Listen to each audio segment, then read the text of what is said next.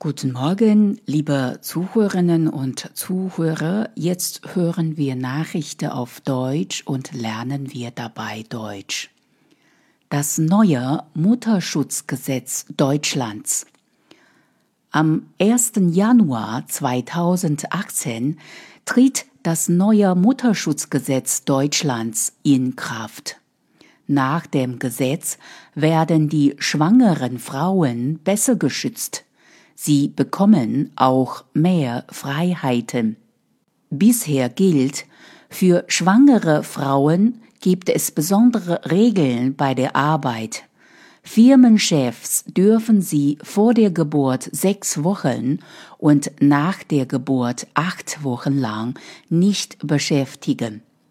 Gefährliche Arbeiten oder Nachtschichten sind für Schwangere tabu. Die Frauen dürfen zudem nicht gekündigt werden und sie bekommen das Mutterschaftsgeld. Bisher galt der Mutterschutz für Schülerinnen und Studentinnen nicht. Sie mussten sich bisher krank schreiben lassen. Das ist nun anders.